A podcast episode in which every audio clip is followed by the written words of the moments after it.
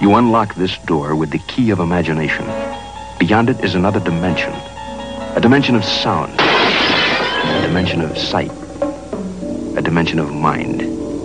You're moving into a land of both shadow and substance, of things and ideas. You've just crossed over into the Twilight Zone.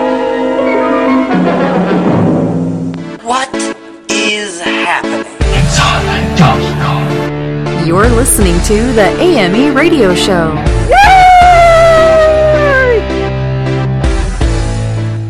Welcome, everyone, to the AME Radio Show. I'm your host, Jason Dowd, and I've got a great show in store for you guys this week. We got a lot to cram in, so we're going to try to do it as fast and as efficiently as possible. Uh, we got two great guests coming up. We have Ken Timmerman, who's talking about the book uh, that Hillary doesn't want us to know about. It is all about the video that supposedly alleged caused the entire Benghazi meltdown. Uh, we are also talking to Juston Graber and talking to him about all his new projects that he has coming out. He's an actor, great actor, and some great movies that he's in. Then we're going to be talking a little bit about success and achievements. And it's amazing what I learned about that this week, and I'm going to share it with you and my personal views on success and uh, accomplishments. Now, if you are on our, uh, if you want to check us out, go to it at uh, www.theamemagazine.com. That is the place for our television, radio, and magazines, all in one place, 24 7, 365 days a year, and it's free. Also, if you're on Facebook, go to facebook.com forward slash the AME experience and like us. We want to get a lot of likes, we want to get a lot of interaction. And if you're on Twitter, we're on there too. It's at Dowd Studios, which is my personal Twitter. It is the studio's Twitter, and it's the AME Experiences Twitter. So go check that out. And if you want to see us on a lot of different other things, we are there. Just look up my name, Jason Dowd, D O W D. All right, guys, we are going to go to our first uh, break here, and then we're going to come back. We're going to go to our first guest, and then we're going to be talking about success. So don't go anywhere. Stay tuned. The AMFM 24 7 Roku channel broadcasts all of our shows on demand. To ensure reliability, we store and stream our content on the same servers as Netflix and Amazon. Our Roku channel is free to use, and anyone owning one of the more than 10 million Roku devices can watch our channel at no cost whatsoever. If you have a television show or are thinking about producing a show, you can be a part of AMFM 24 7's Roku channel. Watch our great shows on your Roku device. It's free and more reliable than cable TV. Are you stuck with a timeshare? Did you attend the presentation and were seduced and enticed into buying that great vacation and investment? Now you're in the terrible position of trying to figure out a way to get out of that mess.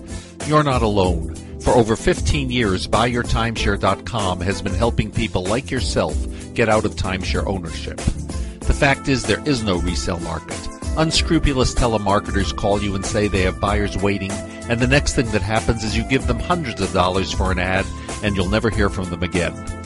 Another fact is that an identical timeshare to yours is being offered on eBay for a dollar, and no one is buying it.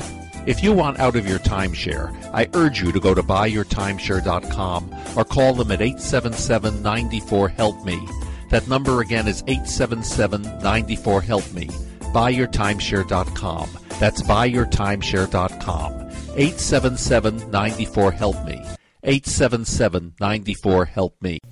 A teacher holds the power to make a huge difference in the lives of students. Dee Dee Rittman's new book, Student Teaching The Inside Scoop from a Master Teacher, will help both new teachers and veteran teachers to be the best teachers they can be, impacting students' lives one day at a time.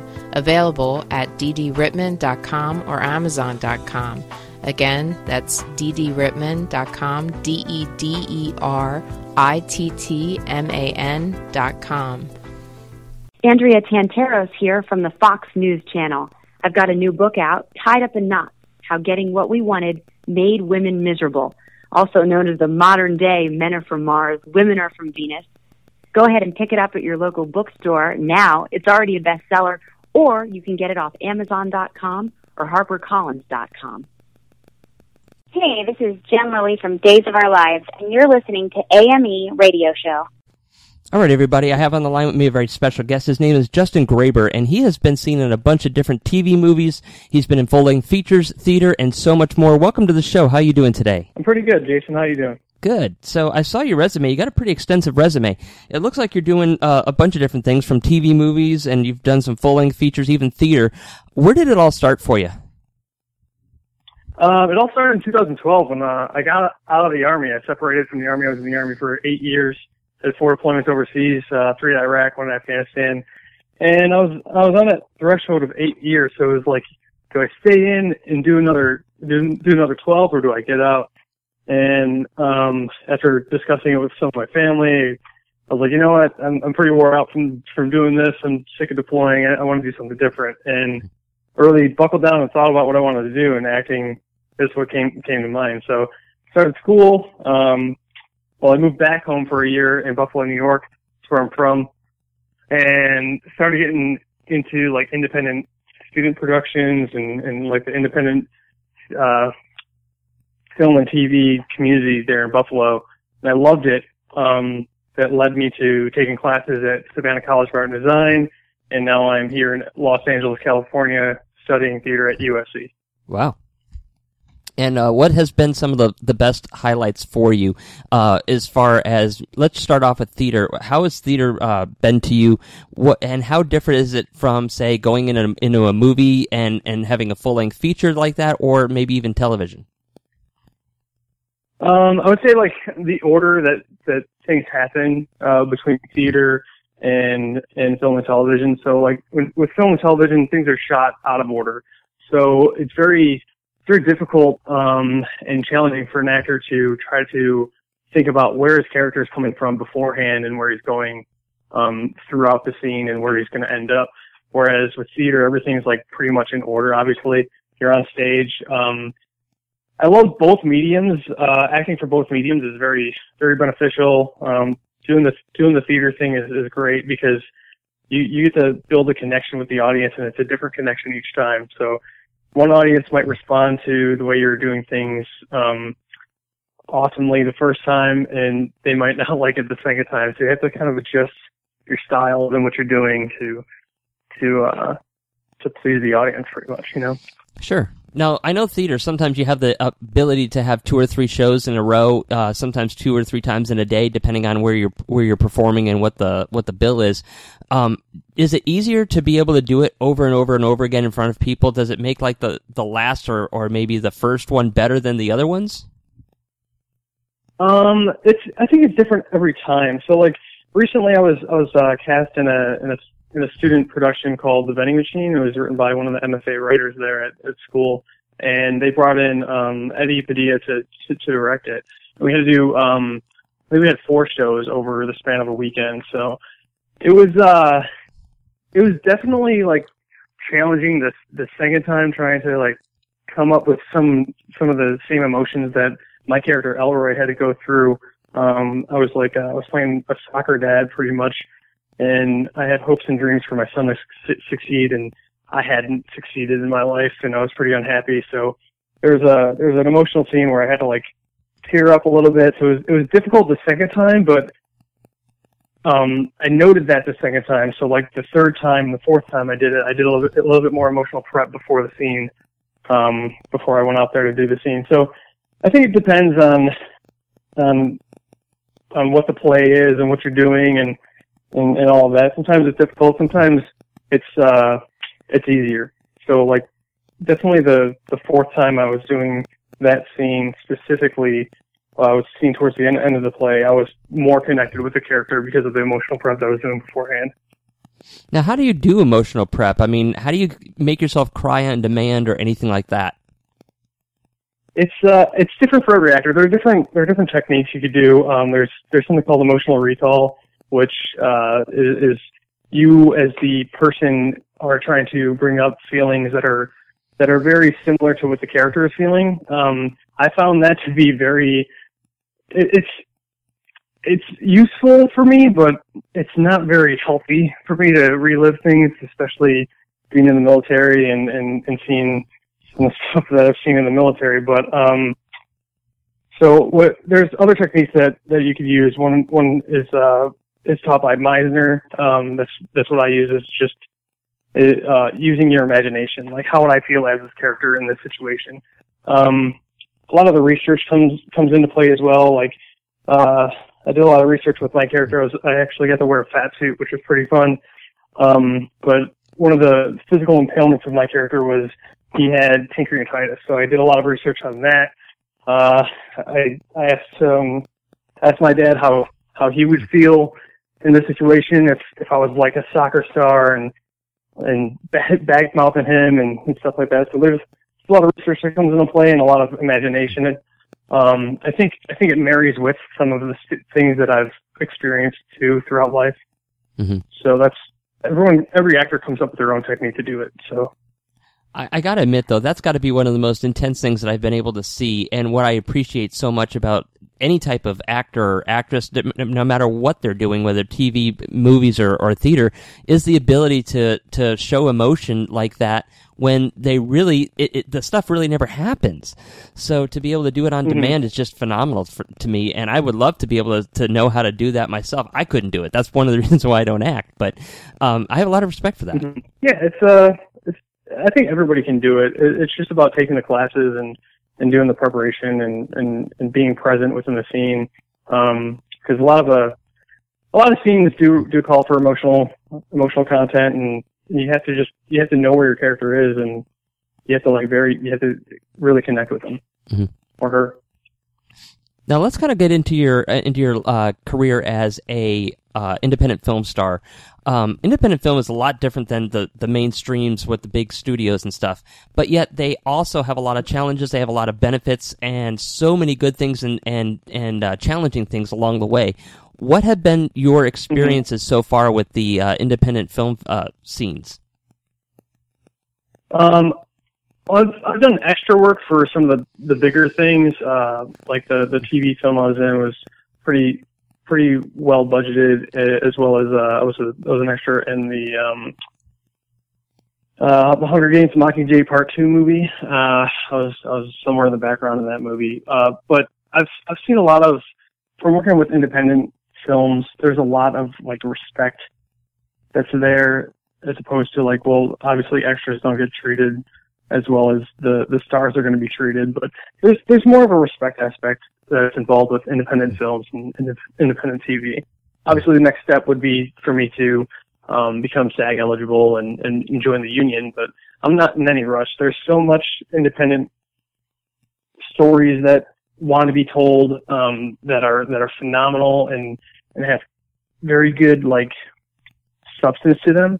Um, as opposed to some of the some of the bigger stuff that's coming out these days are, isn't all that great. But then obviously there's, there's it's a double edged sword because there's still great stuff that's that's coming out, especially with Netflix and like I just recently watched uh second season of Daredevil and that was Daredevil and that was just, just blew me away. I almost I was I was I was almost in tears with uh with the Punisher's character arc. I was like, wow, like I, I was able to like relate on so many levels with him. But yeah, with uh, the independent film, I know with you know the full length features and stuff that you see with like uh, Universal and everything, they have a lot of heavy uh, computer graphics, uh, you know, and special effects and everything. Is is it possible to have that as an independent art as an independent film?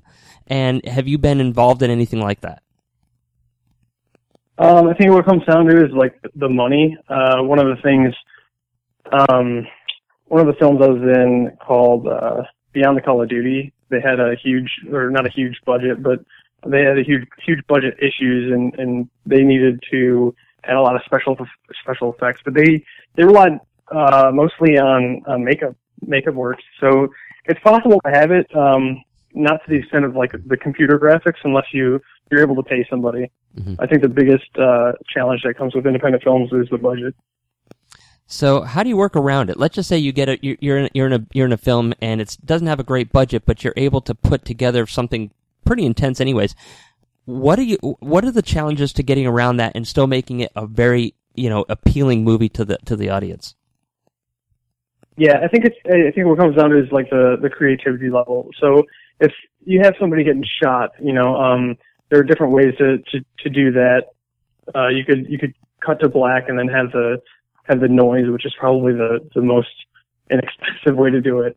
Um, I've played with, uh, I played, I played with fake blood on, on, on stage and that gets extremely messy, and sometimes it doesn't it doesn't pan out too well. I was I, I did a scene recently um, where I got stabbed, and it was for a class, and my uh, I, I was wearing suspenders. Like I just like came up with this on my own. I was wearing suspenders, and I um, safety pinned the the baggie of fake blood next to where the where I was about to get stabbed, Mhm. and I poked holes on the top of it. So like obviously gravity was keeping the keeping the blood down, and then once I got stabbed, I was going to squeeze it, and all the blood was going to come out. But um, there's a point where I where I stood up and the scene, in in the bag fell through my shirt onto the floor, and everyone was like, "What's going on here?" So I had to like stay in stay in character, picked up the bag, put it back in my shirt, then get stabbed, and then like the blood was everywhere. But um, I don't know. People said that uh, if if the bag didn't fall and they didn't see the the blood um, the blood bag fall, then they would have uh, they would have thought it was real when I got stabbed. So Wow. I guess you know there's certain things you could do. Um, it, it comes down to cre- the creativity. Like you have to you have to think of what what can you afford versus what you can't. And besides acting, I'm sure that you have other aspirations in the in the entertainment field. Would you ever consider maybe directing or producing your own movie? And like sometimes you even star and direct in it. Is that something that would be interesting to you? Um, there's a lot of people that do that, that do the directing and directing themselves in, in something. I'm not sure that I'm not sure that I would be totally interested in that. I would I would like to direct a film, or uh, I've directed a little bit of theater um, in in in the outside world, and I like directing because it, it parallels with what I used to do in the army. Kind of like I was a staff sergeant, so I was in charge of 11 people. So being in charge of people kind of like parallels with being a director and, and getting people to do what you need them to do. There's different there's a different language when it comes to directing, and uh, there are classes that I've been pursuing to learn those languages instead of like, you know, I can't tell people to push-ups if they're not doing if they're not giving me a certain emotion. Uh, unfortunately, in the film industry, but directing myself, I don't think. I think that takes away the opportunity of somebody else of, of that job. Like somebody else can do that job.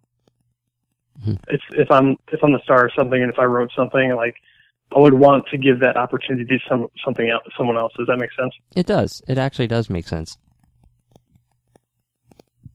Cool. So um, let's kind of let's kind of go into um, the challenges and the and the benefits of what you do. Every art every artist has challenges that they got to face going through it to get to the success that they that they're wanting to achieve.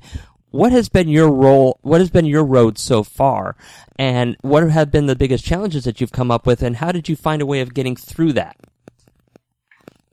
hmm Um, well, when I first started uh, pursuing acting, I came across uh, a, a, a specific unfortunate event um, that that kind of acted as a, a pothole in my road. So um, you could Google my name, and a lot of stuff comes up about my past military uh, experiences. Unfortunately, that that uh, has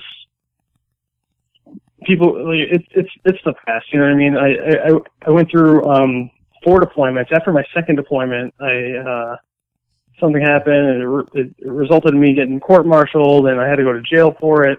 Um, and I had a fight to stay in the army, and I won that fight. It was a long uphill battle. But if you Google my name, like all these, uh, you're supposed to believe like half of what you read or none of what you read. I don't remember what what's I don't know what is what is the thing. I don't know.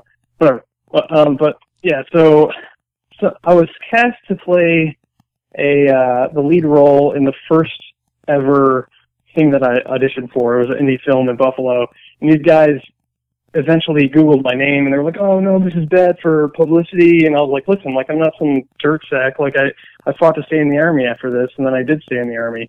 Um, and they were like, "Well, no, we just don't feel like this is going to be good for for us, so we're not going to cast you anymore." I was like, "Well, that's fine. I mean, it's not going to stop me from from pursuing acting, but there have been some challenges like that that have come up here and there." But for the most part, I, I don't see it coming up anymore. Um, because I, I've built that resume and now I have, you know, I'm on IMDb and I've got a demo reel and I get headshots every two years and I'm doing all the things I'm in school. I'm, I'm pursuing what I need to pursue in order, in order to be successful in this. Um, like some other stuff that comes up, unfortunately, is like when I get cast in something and I'm supposed to get Taft Hartley for it, and then all of a sudden the the production goes, you know, goes south, and for whatever reason, and I'm like, oh, like that was my that was my uh that was my chance to become like union eligible, SAG eligible, but um, you know, like I said before, I'm not in a rush. It'd be nice to nice to get picked up, but there's so much, so much other other work out there. Um, it's just about like staying positive and and keep on keeping on keeping on. You know what I mean? Right. Never take a no for an answer. Yeah, unless you know. And- you're trying to have sex with a girl and she says no, then you should probably take that. yeah, That take no. that no. Yeah, Uh, yeah. Well, I'll tell you what. No, but uh, yeah, and, and there's been other other instances where uh, there's one instance last summer where um, I went I went out to an audition and I was uh, I went to the wrong place and I was like, oh, I don't, I don't think I'm in the right place. And then I found the right place. And then I started uh, doing research on the place that I went to. It said that Graves casting. So I was like, what's Graves? And then, then I found out online it's supposed to be a show that Nick Nolte is going to be uh, featured in, and uh, it's coming out this year in Epix. So I went back and I, I was trying to crash that that audition, and then uh, the guy came out and was like, "I don't know who sent you here," and I was like, "Oh, I just need sides, you know, because um, I I didn't get sides." And they're like, "There's like, I don't know, like who's who's your manager?" And I was like, "Well, all right, I'll be honest with you, I'm trying to crash this." And he was like, "Oh, okay, well at least you're honest, but." I can't let you in because this isn't this isn't the initial audition. This is the callback with the director. But I'll take your headshot. And I was like, all right, cool. So I gave him my headshot. So who knows, like maybe season two they'll give me a call, or maybe I'm blacklisted on some blacklist somewhere to never talk to me again. Well, see, that's what I like about people that are that are ambitious and they go out there and they ch- they want something. They're going to do what it takes to make it happen, and not just roll over to the first no that comes their way. Because it does, it, you know, Yeah. any type of art takes a huge constitution inside of you because you're going to hear rejections, you're going to hear, uh, you know, praise and stuff like that. And sometimes it's not easy to hear that stuff, but you got to be able to to take it. You know the good and the bad, and just keep going forward, and just seem to block it out of your head, and just focus on what you're trying to do. Yeah, yeah. Also, uh, it makes me um, think about last summer. I was uh, I got um, callback, and then I got on avail, which means it's between me and one or two other guys uh, for uh, I think three commercials and a TV pilot.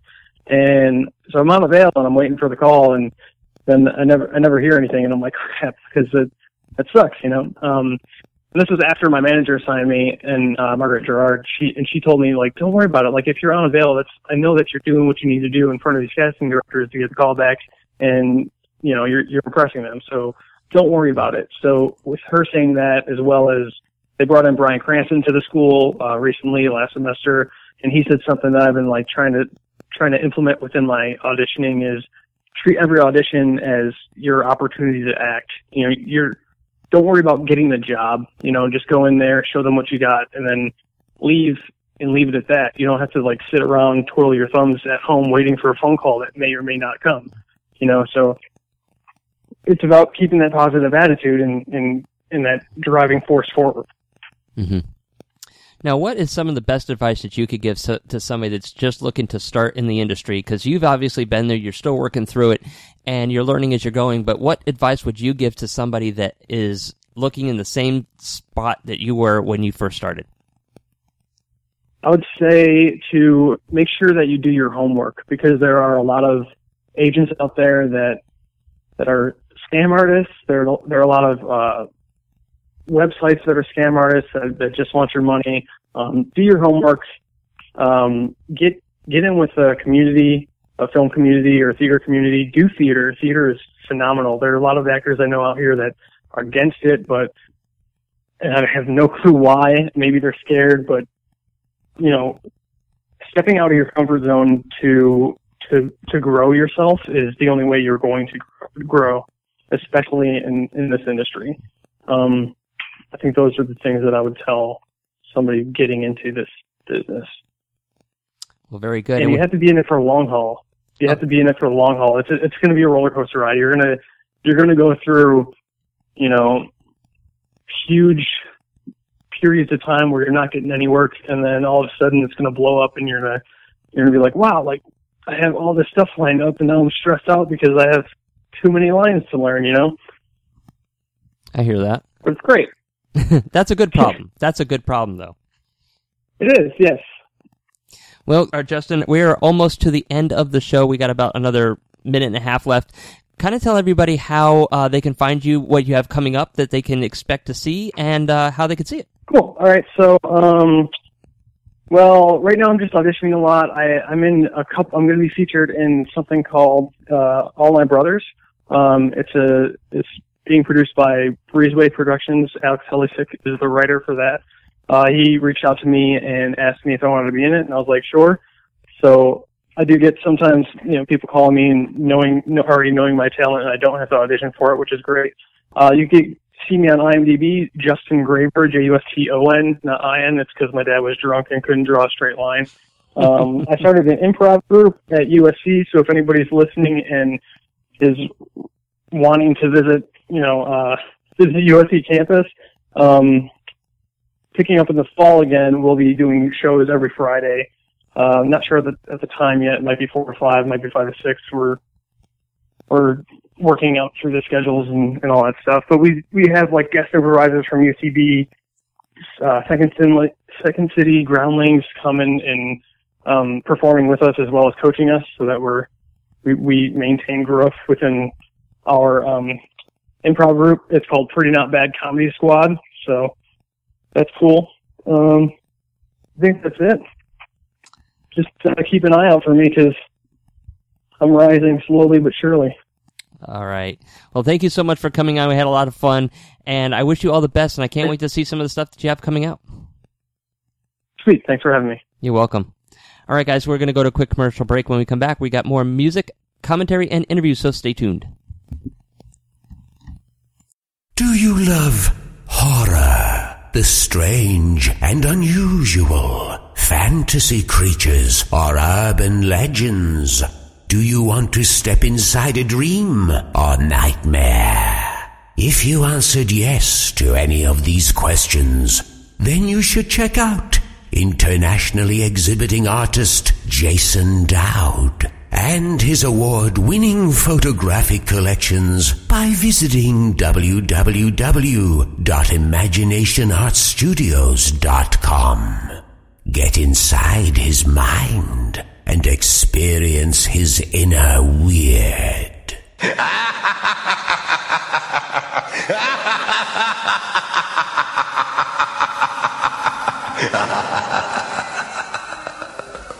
Hi, I'm Sharon May Wang. Please check out my movie, OMG, We're in a Horror Movie, on iTunes or Google Play today. Thank you. Hi, I'm Andy Allo, and you're listening to the AME Radio Show. All right, guys, I have on the line with me a very special guest, and he's going to be talking to us about his book.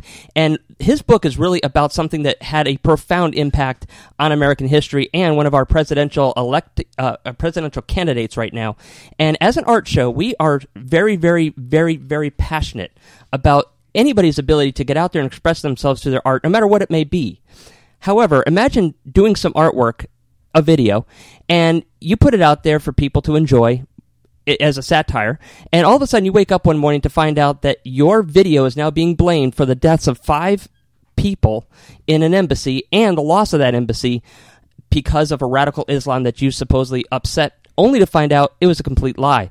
That is what we're going to be talking about. His name is Ken Timmerman, and he is the author of Making of the YouTube video um, Hillary and Obama Blamed for Benghazi. Welcome to the show. How are you doing today? Uh, I'm doing great. Thanks for having me on.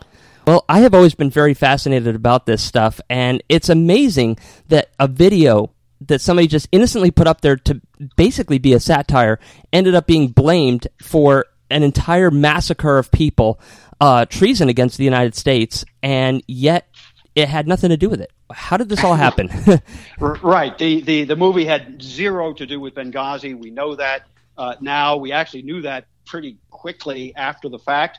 And for a fact, Hillary Clinton knew that the night of the attacks when she was actually blaming uh, the video, which is why my book is called Deception. It is a massive deception on the American people uh, to blame this video uh, to distract attention from what was really going on in Benghazi. So that's what they were doing.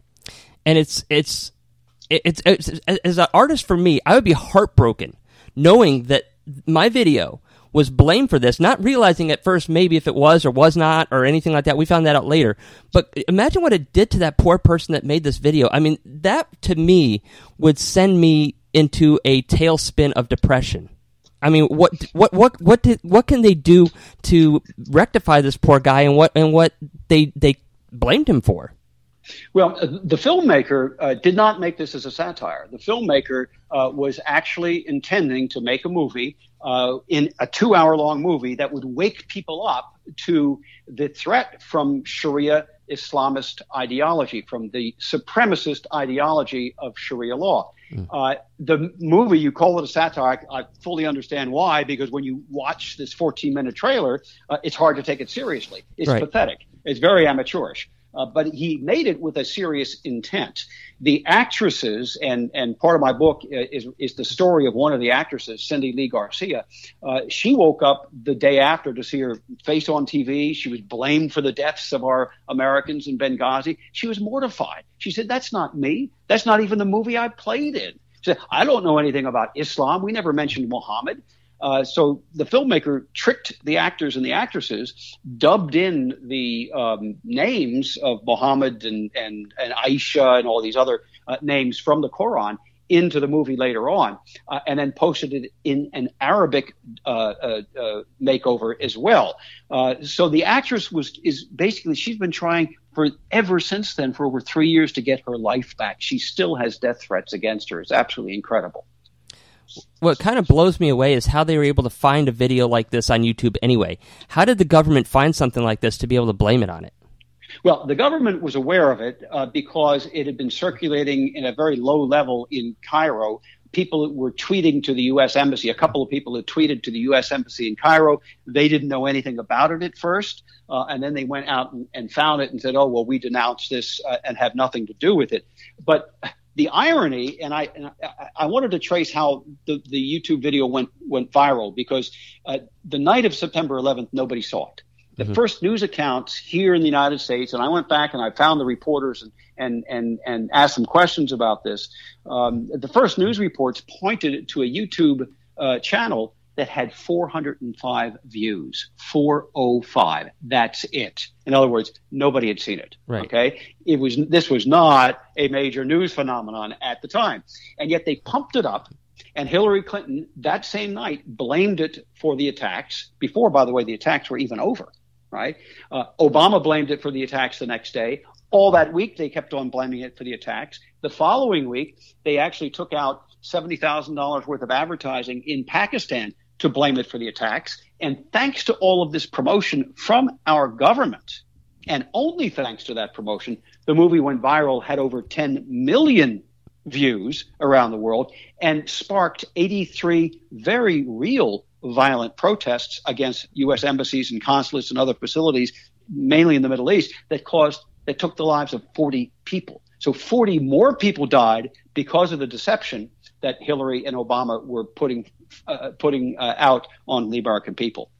See, this is what really gets me upset because I see our president looking at different things that he could do right now to actually solve these problems, and yet it's got to be politically correct all the time. I mean, I know that not every Muslim is a terrorist, and but you know, he's making it sound like we're making that assumption, and he's taking these little things and fueling the fire, like like what's going on right now with the with the cops and everything else. Um, you know, he's doing these types of things to do something. What is the agenda that he's trying to accomplish? Is he trying to get us killed? Is he trying to fight for martial law? What is going on? Why is this happening? Why are they blaming something and and, and getting people so irate over something stupid like this? Well, I, I, like to say I can't psychoanalyze the president, and I'm not even going to take that risk of trying to do so and tell you what's in his mind. But I can tell you what he's done. And and if, if you follow his actions, I think his motives then become pretty clear. This is a, a man who took office saying he was going to change the way the United States behaved in the Middle East. He was going to change our image in the Middle East. He believed that uh, we had engaged before in the previous uh, presidency a war against Islam So he wanted America to show it was friends with Islam. And his version of Islam, by the way, and this is very important, the version of Islam he wanted to be friendly towards uh, was the Muslim Brotherhood. And as the Muslim Brotherhood, he helped take over power in Egypt, take over power in Libya, in Tunisia, uh, and uh, you know, kicking out leaders who had been pro-American for years. So he tipped those alliances, overturned our alliances in favor of a group that seeks to reimpose Sharia law worldwide to establish a worldwide Islamic caliphate. I think that's profoundly dangerous uh, to the United States of America. I think it's fundamentally un-American. It is. It absolutely is. And you know, it, it just I don't know. I just get so passionate about this because it's like, you know, I see that these things could be done so differently, and yet the people aren't waking up, and they're not they're not fact checking anything that's going on right now, especially with stuff like this. And this is really what has a profound impact on our on our future as well. Um, how can we sit there and we how can we if we hear something from the president, something like this? I never quite believed it to begin with, but what happens if we hear something? How do we how do we go around finding the truth?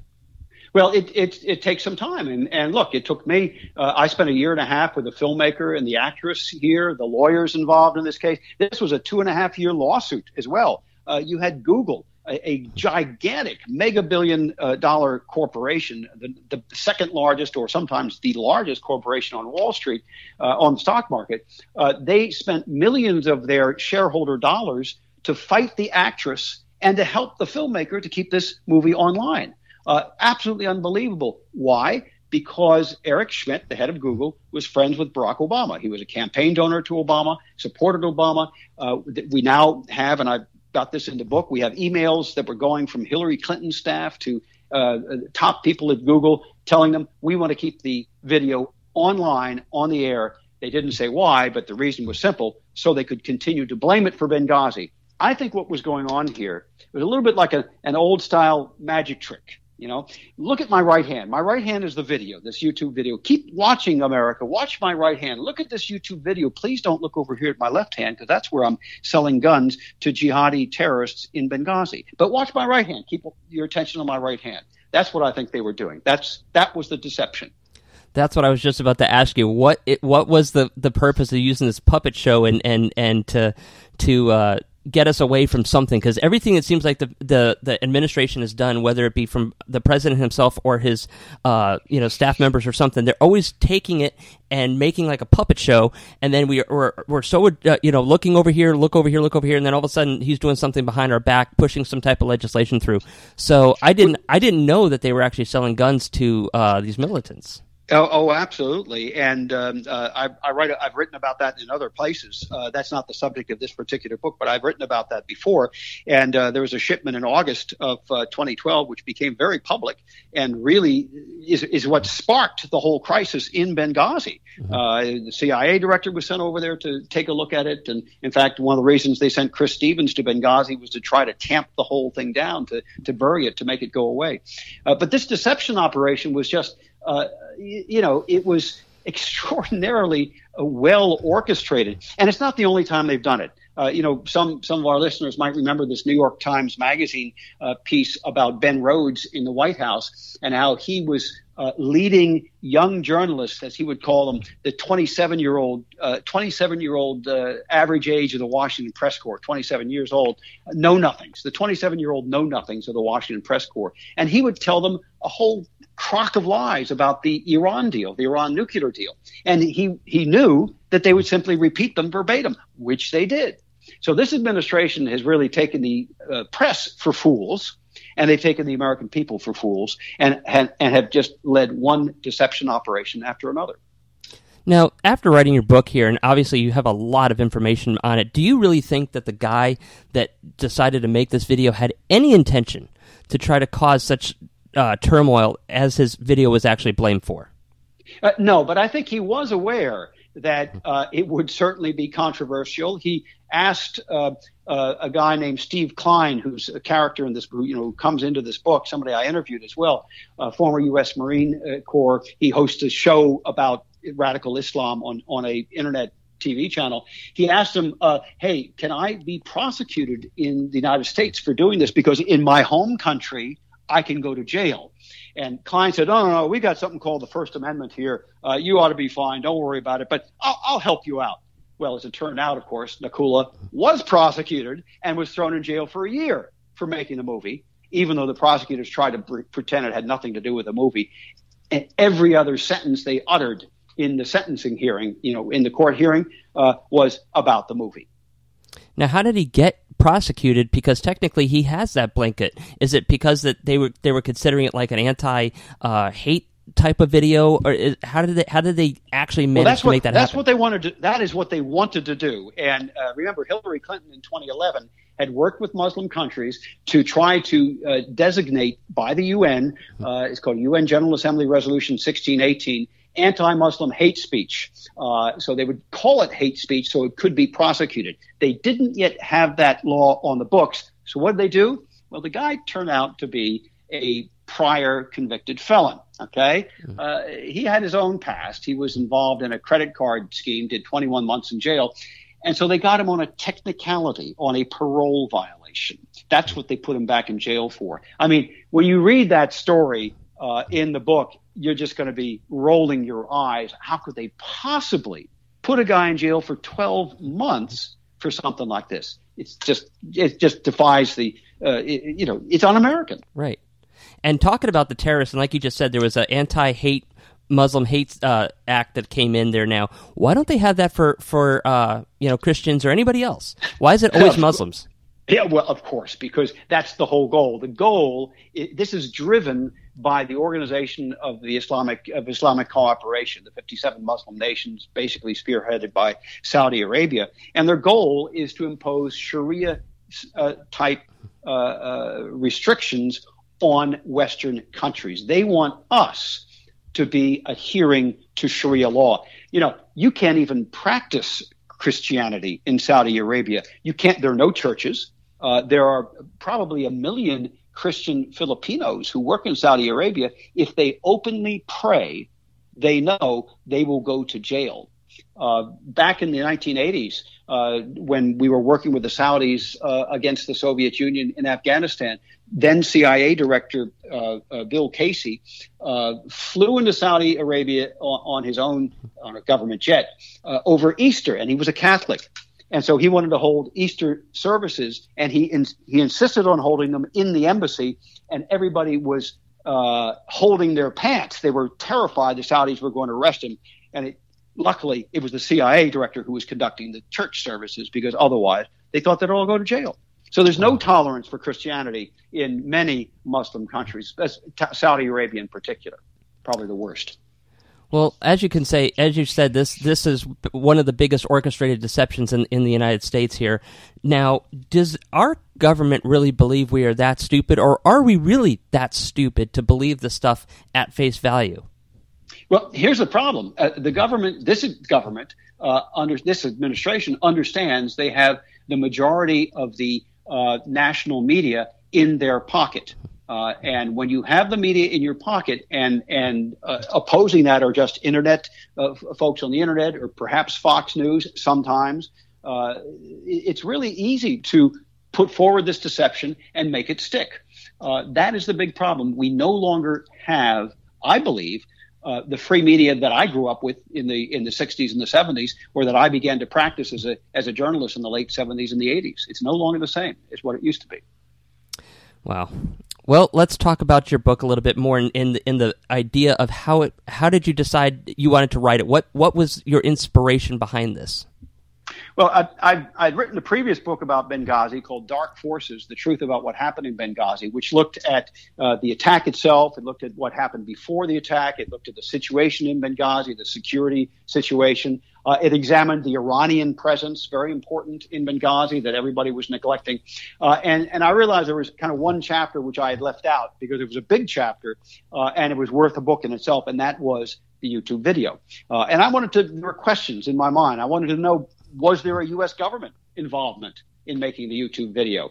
Short answer, no, there was not. Uh, was there a Muslim involvement in making it? No, there wasn't.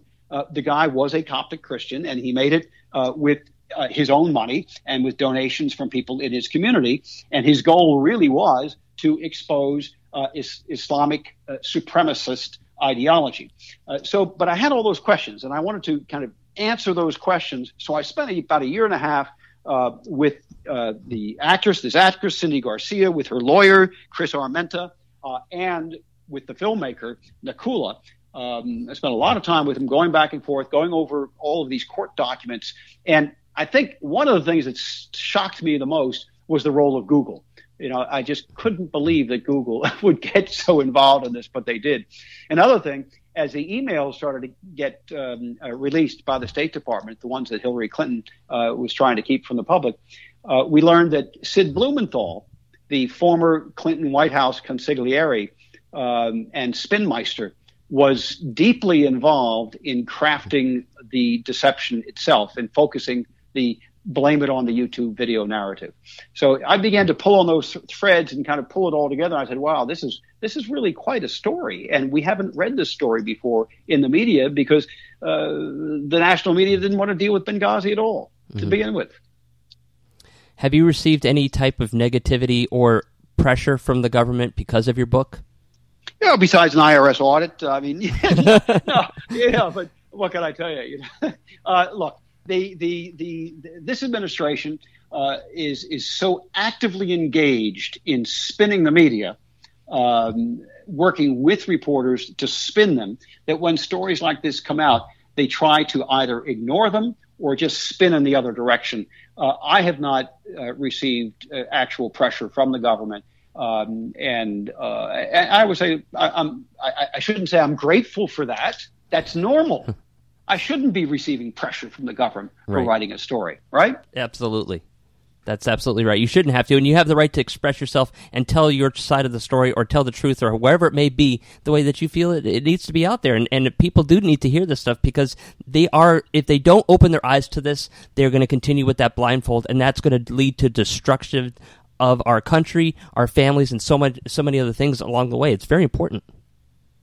Yeah, I, I saw just uh, by chance today um, a, uh, a, a brief video by a woman named Naomi Wolf. I posted it to my Facebook page, Ken Timmerman on Facebook. Uh, she is a Hillary Clinton, uh, not just supporter. She worked in the White House uh, with uh, the Clintons, and uh, so she's a big Clinton supporter. And she was out there talking about government deception.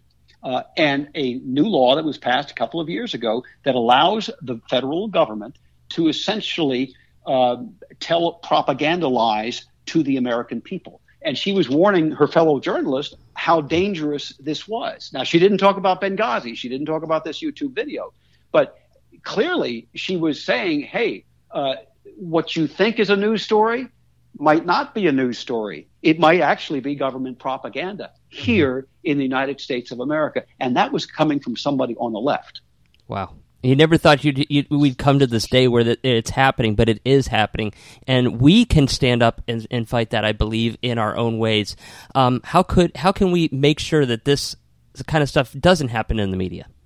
Well, I, you know, I don't want to ascribe too much importance to what I'm doing, but read my book. You know, read Deception. It's a it's a story which will shock you. Uh, it's a it's an it's a quick read. I, I did that purposefully. I wanted to make it easy to read. So the characters you can follow and sympathize with. You read about this actress who's trying to get her life back. Hillary's destroyed her completely, um, and uh, you know it's it's a um, uh, it's something that uh, kind of gives you a template for what uh, government, at least under this administration, has been trying to do to deceive the American people. We could wake up, but you've got to educate yourselves to wake up. Right.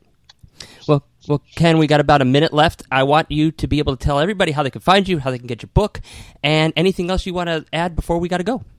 Well, Jason, I appreciate you having me on. And uh, uh, look, my website is kentimmerman.com, uh, T I M M E R M A N, kentimmerman.com. You can Google me, I'm all over the place. Uh, I write regularly at The Hill and, and other publications, uh, The Daily Caller. Uh, but I think this book is really important. it's an easy to read book. it's my 11th book of nonfiction. You'll see other things that I've written at my website, uh, including uh, a book about the persecuted church in Iraq. So I feel deeply about the truth. I think the truth matters, and I think our our, our liberties, our God-given liberties in the in this country, are being challenged, and we need to stand up for them. Well, Ken, you are a wealth of information. I am so glad you came on here and talked about your book. I wish you all the best, and I will continue to see any other books you ever come out, and hopefully we'll get you back on. Hey, th- thanks so much, Jason. I really appreciate it. Been been fun. Thank you. All right, guys, we're going to go to commercial break. When we come back, we got more stuff for you, so don't go anywhere. Do you love horror? The strange and unusual, fantasy creatures or urban legends? Do you want to step inside a dream or nightmare? If you answered yes to any of these questions, then you should check out internationally exhibiting artist Jason Dowd and his award winning photographic collections by visiting www.imaginationartstudios.com. Get inside his mind and experience his inner weird.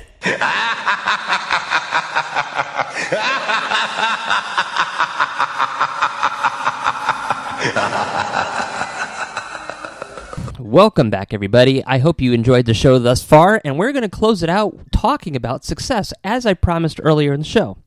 Now, I'm not going to get into a bunch of names or anything like that because I don't want to embarrass anybody. But I was always uh, under the impression that if you accomplish something in your life, you should be proud of it. Um, success is based upon those accomplishments, no matter what it may be. The problem that I ran into is that that's not the case with everybody. And I was kind of shocked because I'm like, man, you know what? I've worked hard to accomplish things in my life, and it just, I can't believe that somebody would just kind of like overlook it. Um, you know, there are different types of success that we have. We have business success, we have financial success, we have uh, um, maybe artistic su- successes, um, we have uh, home and family successes. Um, but regardless, we have success. And I would hope that everybody in their lifetime would have some type of success and recognize it. Now, when I was talking to these people, um, they were saying to themselves, or actually to me, that, you know, not everybody has the same successes, and therefore it's different. And you know, it's it's embarrassing because they believe that their successes weren't as good as anybody else's. And I was like, wow, that's kind of messed up because how can you um, how can you physically compare your successes to mine? For instance, um, let's talk about Tom Brady. Tom Brady is a three time Super Bowl MVP. He is a four time Super Bowl champion. He is the only unanimously nominated uh, MVP, uh, league MVP. Um, he is uh, he's won I don't know how many games, f- probably five five times more than the most than most people ever have, and he's seen more success on a football field than anybody else. And then I am an artist. Um, I don't. I, I, have had my stuff in Epcot. Um, I have, I have had displays all the way across the world. I have won awards. My stuff has been recognized by Coca Cola, and um, yet, if you look at it on a scale comparing myself to Tom Brady, I'm a failure. However, I don't play sports. So I will never be able to have that type of success. But the success that I have in my own field is pretty impressive. And, you know, I know Tom Brady probably isn't a photographer. So his ability to have his work displayed at Epcot probably not going to happen. So this is what I'm sitting, sitting there thinking to myself: How can we compare ourselves to anybody else? You know, finances. I hear this all the time. People are so jealous of people that have money. Why? They did something that you didn't do. That doesn't mean that you aren't successful with what you're doing. We cannot compare ourselves to anybody else for any reason, even if they are in the same exact um, field that we are in we have to sit there and realize that we have different abilities, we have different capabilities than somebody else may. They may have different types of equipment that they use that we don't have access to. But just because we didn't necessarily won the Pulitzer Prize does not mean that we aren't successful. And that doesn't mean that we didn't accomplish something very important in our lives. Our accomplishments are based upon our goals, and however we decide to hit those goals if we reach a goal that we set for ourselves, that's a huge accomplishment. And we should be proud of that. And nobody ever should knock what we were able to do. Um, another thing that I was talking about with success is, and, and another reason why we shouldn't compare each other, is I did a lot of jury art shows throughout my time. And people keep asking me, why don't I do juried shows anymore? Well, it's not necessarily the fact that um, I want to win. Everybody wants to win that joins that. Um, I did it mostly for the ability to get my work exposed. And it's an easier way to do it because you don't have to go through this big rigmarole. You just pay your money and you pretty much come in. But I didn't get this I didn't get the accomplishment that I got from that. I wanted my stuff to be uh, based upon the quality of the work, not because I'm paying some money. But that wasn't the whole reason. The other reason is is that when my work would go in there, I'm a photographer, and I was being put up against fine artists like uh, acrylics or oils, uh, 2D and 3D um, sculptors, mixed media, jewelry, uh, you name it. Just about any type of artwork was being put up against mine. And here's the problem with that most judges will never pick a photograph over somebody that did fine oils or acrylics because they feel in their heart that it takes more skill to do a fine art of oil or acrylics than it does a, a photograph. Well, the techniques may be a little bit different, but if they saw what I do to make sure that my photos are impactful, the I take just the amount of the same amount of work and the same amount of uh, steps that I need to do to make sure that that photograph says what I wanted to say, is a visual presentation of the way I saw it, and that I have everything perfect. Because I have to make sure that the model's perfect. I have to make sure the lighting's perfect. I have to make sure that my camera's calibrated correctly. I have to make sure that it's white balanced. I have to make sure that the costumes are right, the makeup is right, um, the situation's right, and that they are telling a story with their body that you will understand in that photograph. So, you know, that's a problem. You cannot compare my work to a fine artist. Therefore, you cannot compare a fine artist to my work. That doesn't mean that their work is any better than or any harder than mine, or mine is any harder or any better than theirs. When I believe that you're going to do something like a juried show to have success, you have to sit there and categorize each person's abilities and work based upon the genre that they are working in. That way, it makes it a little bit fair. Now, best in show can be anything, um, but it should that should be based not upon the the the medium that it's presented in, but the subject matter and the story it tells, and why yours is better than everybody else. So that's the only time I honestly can say you can physically compare yourself to somebody else's success or accomplishments but it doesn't necessarily mean it's right because it should be based upon the medium and, and the other outlets that are there. I hope this is making some sense to you because I know it's kind of complicated. But I don't want anybody to ever sit there and, and judge your accomplishments and, belittle your accomplishments or your successes based upon somebody else. Um, that's just wrong. And you're, you're kind of defeating yourself remember, you are an individual. You have individual uh, needs, you have individual abilities and skill sets that not everybody else has.